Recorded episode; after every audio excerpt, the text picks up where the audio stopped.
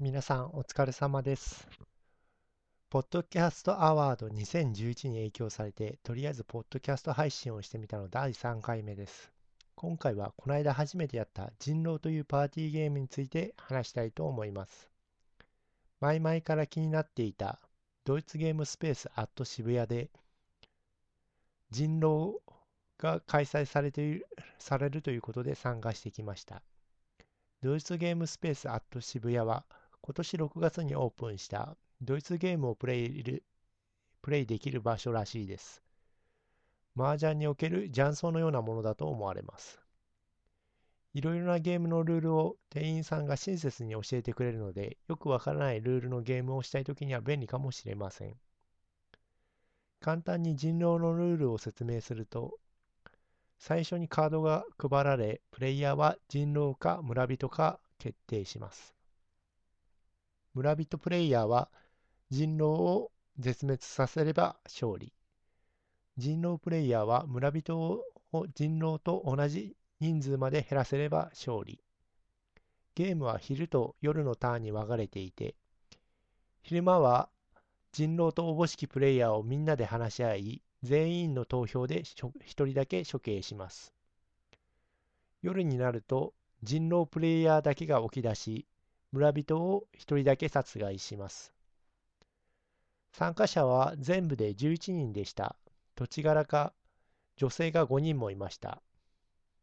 実際にプレイしてみると噂にたがわぬ面白さでした。残念ながら人狼には一度もなれずずっと村人。特殊プレイの牧師というのに立候補しておいてよかったです。これは一度だけ他人のカードが見れるという特殊能力がありました。実際にやってみると最初の方はほぼノーヒントなのでほとんど難癖のような感じで疑いを掛け合って始まります。よくあるパターンとしては A さんが B さんを怪しいというそして周りも同調し B さんが処刑される処刑されると実際のカードが公開され村人だったか人狼だったか全員わかります。しかし大体の場合村人であり、今度は C さんが A さんが人狼なのではと言い、結局周りも同調し A さんが処刑され、A さんも実は村人だったみたいに目立つ人から結構殺害されていくというパターンが多かったです。一番びっくりしたのが、司会をやってた人が言っていた、自分はが人狼の場合は仲間の人狼をわざと処刑されるように仕向けて自分は村人とアピールするという戦法。まさに人否人というか仲間を売り渡して自分だけは助かろうというすごいプレイだなと思いました。ちなみにバレた人狼は男ばかりで女狼は大体隠し通せました。女性は生まれながらにして女優という言葉の意味がよくわかりました。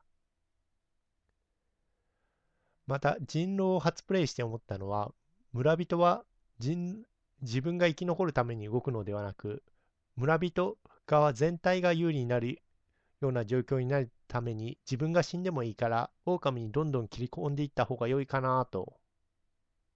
あと誰が人狼と分かったとしても多数決なので他のプレイヤーを誘導するスキルも結構必要なんだなと思いました。死んじゃった村人や人狼は何もすることがないのかな？と思っていたら死者の国からのメッセージと称し生き残っている村人にヒントを出す役割がありました。これは非常にナイスなアイデアだと思います。ただプレイヤーに生き残ったプレイヤーにヒントを出すときは視界の検閲が入るのであからさまなヒントはダメです。イベントが終わった後も盛り上がり参加者全員で飲みに行きました。ゲームが終わった後にああだったこうだったと盛り上がるのは非常に楽しいものです。